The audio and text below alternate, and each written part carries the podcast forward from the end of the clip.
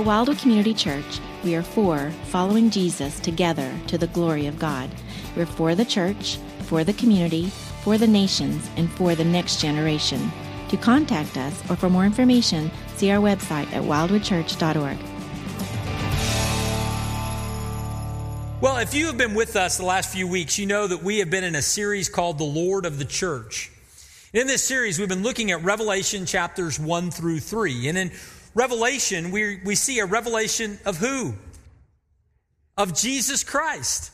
And specifically, in the first three chapters of this book, we see Jesus revealed as the Lord of the church. It begins with the Apostle John seeing Jesus appear in all of his glory. But then it continues with Jesus taking up a pen and writing letters to seven churches, instructing them about the things they should continue and the things that they need to change, as well as giving to them a number of promises. You know, we began that a couple of weeks ago as we looked at the letter that Jesus wrote to the church in Ephesus.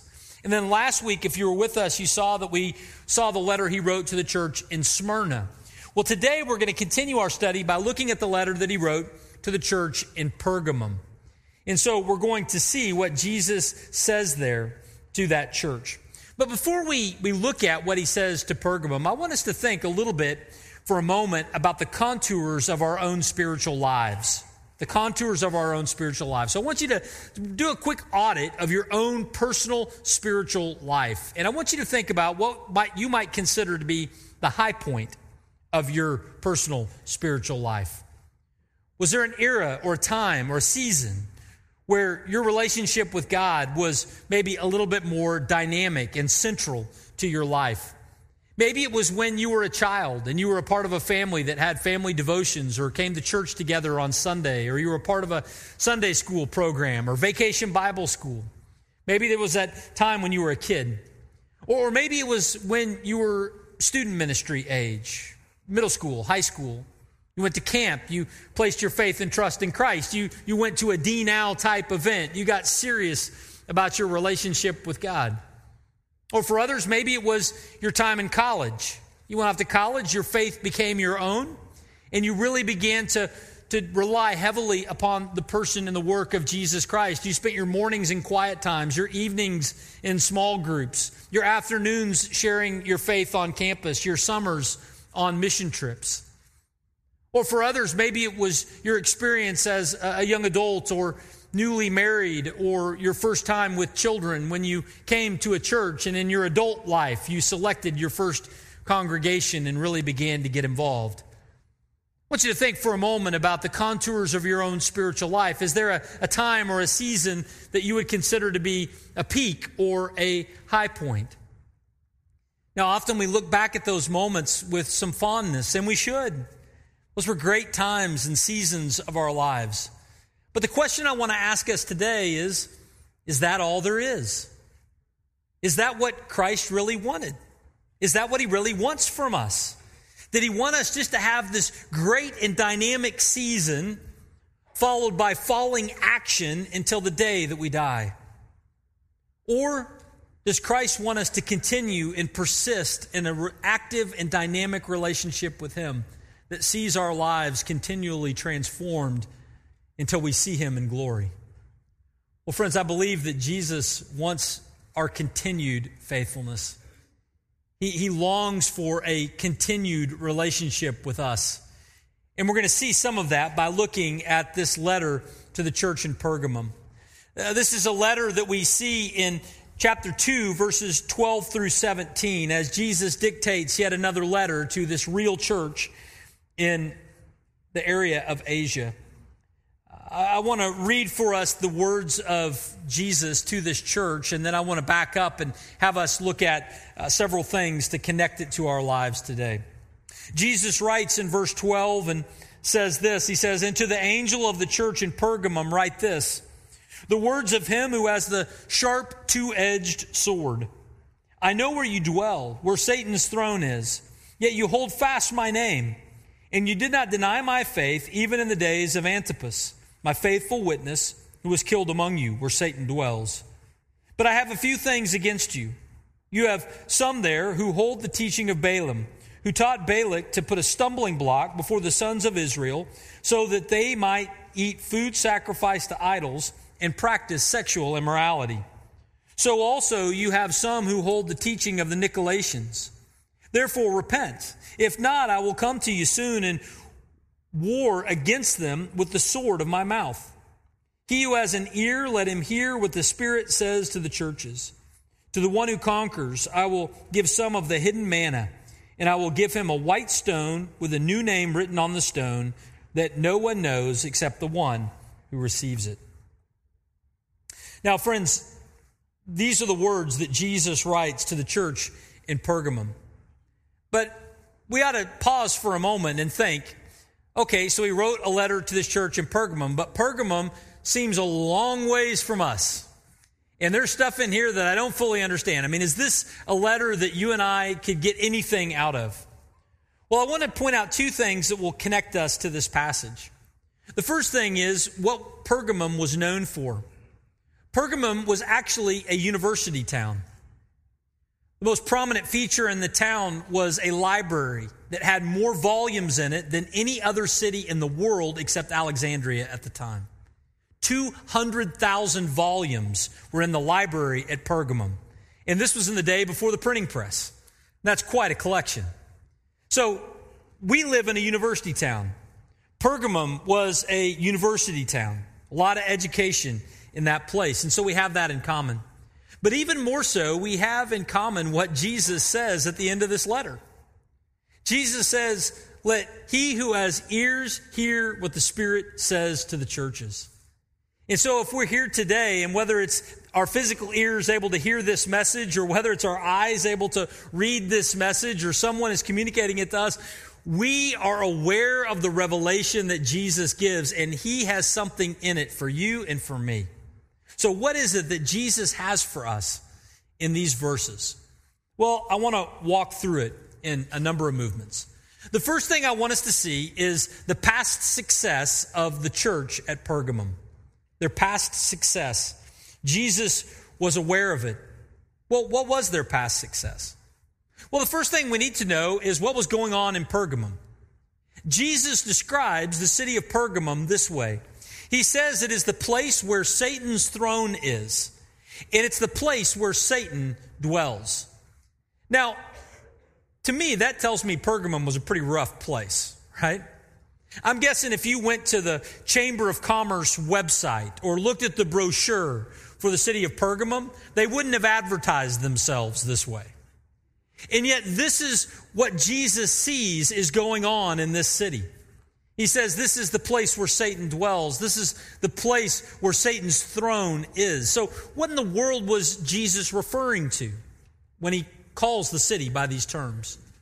Well, I think he was pointing out that this was a city that was known not just for its university, but also for its worship of pagan and false gods.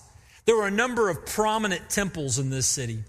One prominent temple in this city was a temple to Zeus. Another prominent temple in this city was a temple to Caesar Augustus. Remember Caesar Augustus, the one that we read about in Luke chapter 2, who was leading the Roman Empire at the time that Christ was born? That same Caesar Augustus, while he was alive, was deified, and they built a temple for him in the city of Pergamum, the only place in Asia where you could worship a living Caesar as God. Became a part of what we know of as the imperial cult, the, the worship of the leaders of Rome as gods themselves. That was going on in this city. But also, there was another temple, a very prominent temple to a god or goddess that was identified with physical healing and was represented by a snake. Now, what was Jesus talking about when he says this is the place where Satan's throne is or where Satan lives? Some have tried to anchor it to one of those three. I, think it could have just been all of them. This was a place where there was a lot of false and fake worship of things that weren't God going on. But I do think it's interesting that the, the, the goddess Asclepius, uh, Asclepius, who was the, the god of healing, was represented by a snake. And how is Satan first represented in the scriptures? As a serpent. And so this city had some, some things going on in it. But even though this city was rough, and even though this city had some false worship happening there, the church in Pergamum had a season where they had remained strong. Specifically, thinking back to this time of success during the days of Antipas. Now, who was Antipas? Well, Antipas was for the best we can tell, a, a, doctor or a dentist. He was someone that worked in the medical profession. A lot of that in this community that was known for its temple for healing. Uh, Antipas was working in that profession. And there would have been pressure upon Antipas as well as on the others in that city to not worship Jesus, but to worship Caesar as God. As a matter of fact, there would have been demands placed upon them. In failing to worship Caesar as God would have been seen as treasonous. And apparently that is what happened to Antipas. Arrested because of his unwillingness to worship Caesar as God, he was brought to trial in the public square. Not recanting his faith in Christ and not worshiping Caesar as God, he was placed inside of a bronze bull that was heated until he died inside. Friends, this is what happened in the city where Satan lives. This is what happened at the foot of Satan's throne. And the church stayed strong in that season. Jesus writes to them and he says, I remember the days of Antipas. I noticed the spiritual vitality that existed in the church at that time. And Jesus says, I, I celebrate that moment in your history. You know, when we think about our lives and we think about those moments of spiritual high points for us, know that, that, that, Jesus knows those things and he remembers those things. And if Jesus were to pick up the pen and write you a letter, he would say, I, I remember those moments when you walked deeply with me. I remember those summers. I remember that season. I remember that era of your life. Jesus says, I loved those times that we had together. Jesus notices our past success. But I think it's important for us to see that Jesus doesn't just remember their past success, but he says, But I want something more for you. I don't want you just to have a moment or a blip in the past that was exciting, but I want your hearts today. I want you to walk with me today. And so Jesus moves past from just their past success and he begins to talk about their present problem. So, what was the present problems that were facing these, this, this church in Pergamum? Well, it had to do with compromise.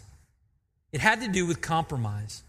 You can imagine in a, in a setting where people were saying, if you just worship Caesar, you'll be able to live and avoid being burned to death the temptation that might have existed for people to compromise and maybe worship Jesus plus Caesar. See, the church had, had survived this past direct assault from Satan, but they had begun to be tempted by a subtle temptation to compromise over time. Warren Wiersbe describes it this way. He says, Satan had not been able to destroy them by coming as the roaring lion but he was making inroads as the deceiving serpent. A group of compromising people had infiltrated the church fellowship, and Jesus Christ hated their doctrines and their practices. The church in Pergamum had begun to give platforms and microphones and, and book space. There weren't microphones and those things, but you get the idea, right? They were allowing there to be people to have influence upon the church who were encouraging compromise. Now, where do we see that compromise inside of this passage? How does Jesus talk about it? Well, he talks about it in a term that calls back a reference from the Old Testament. He says, What was going on in your church reminds me, Jesus says, of what went on in the days of Balaam. Now, Balaam is a character, a, a person in history who lived at the time of the Exodus, all the way back, talked about in the book of Numbers. Now, just out of curiosity, how many of you know something about Balaam? This is a pretty biblically literate group. Balaam was someone, though, for all of our sake, just to catch us up, he was a, a prophet. He was someone who, who spoke from, from God. And the people of Israel had left Egypt and they were moving towards the promised land to claim it. As they're making their journey across the countryside, the other kings were watching their progress and they were getting nervous. They said, if we allow these Jewish people to move into our land, there's not going to be any land left for us. We've got to do something to stop them. And so Balak, who was a, a, foreign king, sees this progress and he, he goes and he talks to Balaam and he says, Balaam, I will give you a bunch of money to come over here and curse the people of Israel so that, that God might stop them in their tracks. And so Balaam comes. Now, now, how did Balaam get there? He got there riding what? A donkey. And not just any donkey, right? He's riding a donkey, a talk, a talking donkey. That's hard to say. He's riding a talking donkey. Not a, not a donkey that talks all the time. I mean, they're not having coffee in Starbucks in the morning. But, but this donkey, in one particular incident, sees the angel of the Lord blocking the path, and the donkey speaks. And the message is clear that Balaam is not to go and curse the people of Israel. And so Balaam shows up, and Balaam, instead of cursing Israel, blesses them three times.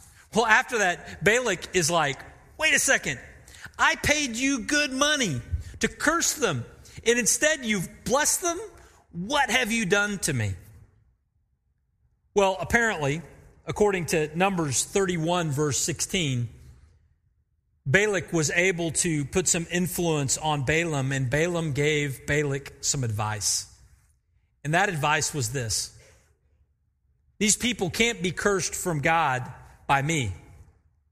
But maybe you can entice them to compromise their faith so that God will intervene and discipline them on your behalf. And his plan went something like this Why don't you have your daughters and all of the daughters of your land go and seduce the, the young men of Israel? And then invite them to worship your fake gods. And when you do that, God will discipline those people. And friends, that is exactly what happened. A number of the people of Israel married the foreign women, began worshiping their gods, and God intervened and disciplined Israel and 24,000 members of the nation of Israel died at that time. What we see in the church in Pergamum was Jesus writing, and he says, I see a similar kind of thing happening here. You were able to stand firm when they asked you to curse me. But now you have begun to, to compromise in different ways. Well, how were they compromising? Well, they were compromising through the influence of a group called the Nicolaitans. If you remember back when we looked at the church in Ephesus, they also had a presence in that city. Uh, we don't know for sure exactly what they taught, but in this letter, we get a little more clarity on the kinds of things they were promoting. Apparently, the Nicolaitans were promoting a compromise of the people of God. They were encouraging the, the church there in order to miss out on the kind of persecution that Antipas had gone through. They were encouraging them to begin to participate in the pagan worship of the city so that they might be more accepted. In other words, if they would just go and worship Caesar as God and, and eat the food as a part of that celebration, and if they were just to go and enjoy the sexual promiscuity that happened with the temple prostitutes, then in the marketplace, they would be more accepted. And because they knew Jesus, then they also would have their eternity secure. The teaching of the Nicolaitans was something like this have your cake and eat it too. Jesus takes care of your eternity, but do whatever you need to do to fit in right here and right now. Jesus writes to them and, and he says to them, That's not the way this should work. Jesus said, I don't just want a spiritual past success, I want your present devotion to me. I don't want you to just have stood strong in the past. I want you to stand strong with me right now in this moment. I want you to stop giving platform to those who are influencing people to compromise in their faith. And I want you to remain true to me. That's what Jesus says. That's what he writes to this church. He saw their present problem and he called it out. And friends, even as we sit here today, the, the question we should ask is Is there any current temptation for us to be influenced by this kind of thought? And the answer to that absolutely is yes. If it can be true in the days of Balaam, and it can be true in the days of Pergamum, it certainly can be true in the days of Norman, Oklahoma where we can have influences around us that are, are, are, calling us, wooing us to, to compromise on our faith, to compromise on the integrity of our worship, to compromise on our beliefs and our morality in order to better fit in in the world in which we live. Jesus called them out. Jesus calls us out as well. This reality is talked about in other places in Scripture. In 1 Peter 4 4, he says, With respect to this, they are surprised when you do not join them in the same flood of debauchery and they malign you. In other words, we live in a world, we live in a culture that if we don't join them in their promiscuity, if we don't join them in their entertaining of other gods, then we will be maligned. Romans chapter 1 verse 32, though they know God's righteous decree that those who practice such things deserve to die, they not only do them, but they give approval to those who practice them. Friends, we live in a world and in a culture that is just inviting us all the time to compromise and to celebrate things that God calls sin. Jesus writes and says, don't just have a past success, stand strong in the present. Specifically, what are some of the Balaams of today? Who needs to hear from a donkey this morning? Well, a couple of thoughts. One of them has to do with those who would be taking platforms in churches and teaching other paths to God. You know, it's interesting in, in different places in the New Testament, specifically in 1 Corinthians chapters 8 and 10, the idea of eating food sacrificed to idols is addressed as an issue of Christian liberty. In other words, apparently in Corinth, there was food that was offered as a sacrifice in the worship, but then it was taken out of the temple and was sold in the market. And the idea was that it was a matter of liberty whether Christians ate that food or not. What's happening in Pergamum is something altogether different because it's not talked about as an issue of liberty, it's talked about as an issue of sin, black and white.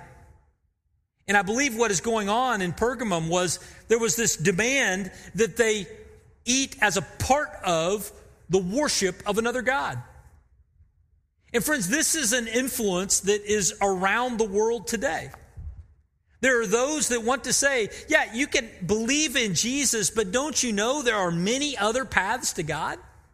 I mean, you can worship Jesus if you want to, but what about Islam? I mean, it's just another path headed up the same mountain. What about Hinduism? What, what about naturalism? What about some other kind of ism? I mean, there's just all this other stuff that our world would say is equally valid to connect to God. And there's, there's, there's a, a spirit of that. And if we don't embrace that, then we are maligned in our culture, as Peter said. But what's the problem with that? It's not true. Jesus said, I am not a way. Jesus said, I am the way and the truth and the life. No one comes to the Father except through me. It is not loving for us to perpetuate a statement that there are many paths up the mountain. Jesus doesn't want us to compromise on that truth so that we fit in in the, in the marketplace. He wants us to believe that the way is through Christ and then to lovingly reach out and evangelize those around us, pointing them to Christ as well. Another Balaam of today is teaching other patterns of sexuality. This is another big one in our day and age, isn't it? Where people are, are trying to say that there are many different appropriate expressions of sexuality. That it's, it's okay somehow for a man and a woman, even if they're not married, to engage in sexual activity and conduct. There are people who want to, to say that it is okay for people to engage in sexual activity, even if they are of the same gender. There are those that, that want to say that, that it is okay for us to be fluid in how we define our gender. And yet, all of those things, friends, are not true. God has said that this thing that He created of sexuality is an amazing gift that He's given to the world in the confines of His direction and according to His purposes. Between a man and a wife, a husband and a wife in marriage. In any other expression of sexuality outside of those bounds is inappropriate, and we should resist the urge to compromise, even if it would allow us to gain greater standing in the public square. Friends, it is clear in these verses that Jesus doesn't just see their past success, but he sees their present problem as well. Well, what happens if we find ourselves in the midst of compromise? What is the, the path forward? Well, Jesus, by his grace, defines that for us, doesn't he? So thankful for that. You know, we, we live a life that's not perfect. Our, our, our thinking is, is wrong at different times. And what do, we, what do we do when we find ourselves drifting? Well, Jesus tells us, He tells us that we're to repent. We're to repent. What does repent mean? Repent means to change our mind, to change our perspective, to turn away from looking to our own ideas to looking to His and to walk not in our way, but to walk according to his way. That's the idea of repentance. And if we find ourselves adrift amidst compromise, Jesus said that we are to repent. Now, what is the motivation that he gives for us to repent? He provides it. I mean, pretty significantly, he provides it. And he provides it by pointing to his identity. Again, Jesus wrote all these letters to the churches. He did not sign them from Jesus. He signed them by pointing out some aspect of his identity that was revealed visually in the revelation that John saw in chapter 1. So, how does he sign this letter to the church in Pergamum? He signs it as the words of him who has the sharp, two edged sword. And with that sword, he will come to war against those who are compromising inside of the church. Now, what is he talking about here? Certainly, the, the word of Christ will be used to judge unbelievers at the day of judgment. But, but also, friends, the word of Christ is something that we are accountable to as well. And I believe in context here, what Jesus is saying is if you are compromising as a believer, if you are compromising as a church, expect Jesus to come and to address that if you don't repent. That's the motivation that he gives. And this reminds me a little bit of what Hebrews chapter 12, verses 5 and 6 and 10 say. He says, and, and have you forgotten the exhortation that addresses you as sons? My son, do not regard lightly the discipline of the Lord, nor be weary when reproved by him. For the Lord disciplines the one he loves and chastises every son whom he receives. For they, speaking of earthly fathers, disciplined us for a short time as it seemed best to them. But he, Jesus, disciplines us for our good that we may share his holiness. Friends, Jesus is so committed, not just to our past success, but to our present devotion to Him, that if we are in the midst of compromise, we should expect some discipline to come from Him. Now, what does that discipline look like? It's unspecified.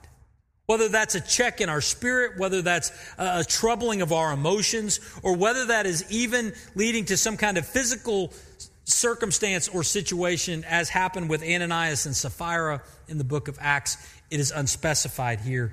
But what we see is that Jesus is serious. He is coming to discipline a compromising church in order to bring them in line with his truth. He cares that much for us. You know, when we see a parent that doesn't discipline their child, Part of us goes, they just must not love that child to not correct them when they need correction. Friends, our God loves us. And He loves us enough, enough to provide the correction that we need. The question really underlying this is something like this Which sword do we fear or respect the most?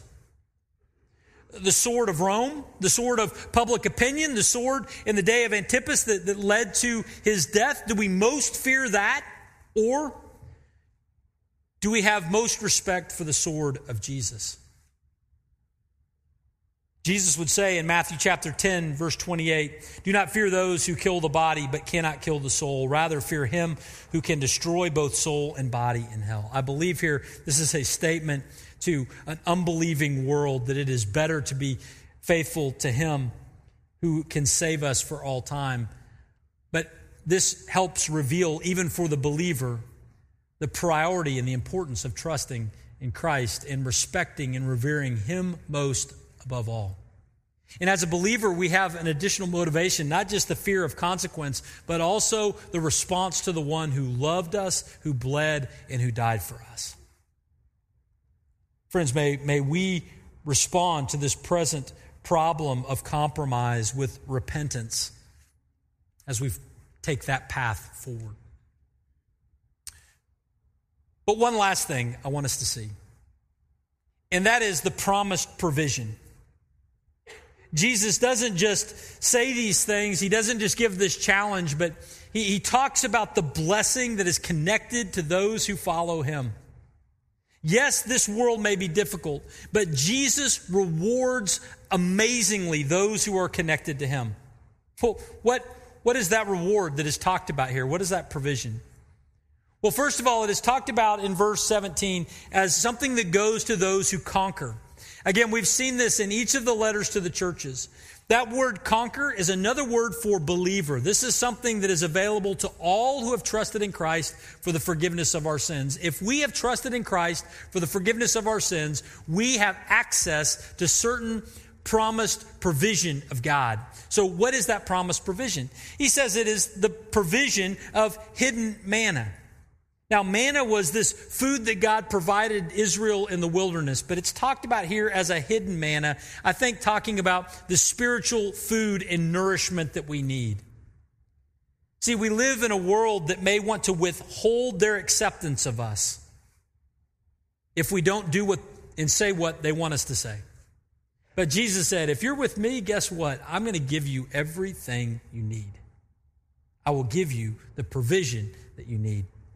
And not only that, but he goes on and says, and also, I'm going to give you a white stone with a new name. Now, when we see this, we're like, wait a minute, what? What is that talking about? Because we don't live in Pergamum in the first century. White stones were tickets. They were, they were ways into the party with a, with a special name on it written just between these two folks, right?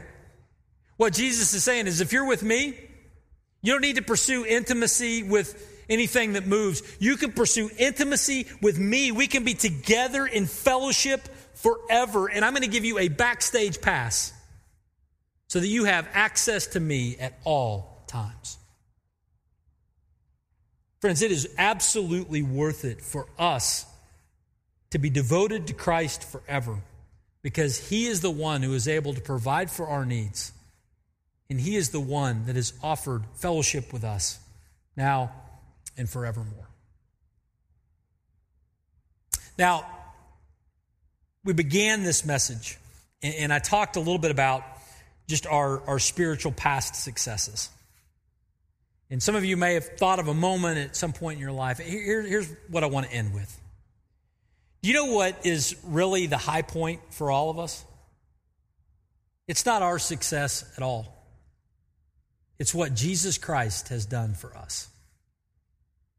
Jesus came, He lived a perfect life. He died on the cross to take the penalty that your sins and mine deserve.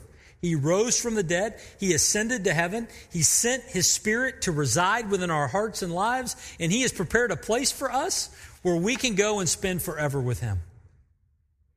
Friends, that is what is available to those who believe. He's promised that we will conquer. We trust in Him. Lord Jesus, thank you so much for just this opportunity to be together, to look at these verses, to be encouraged by their truth.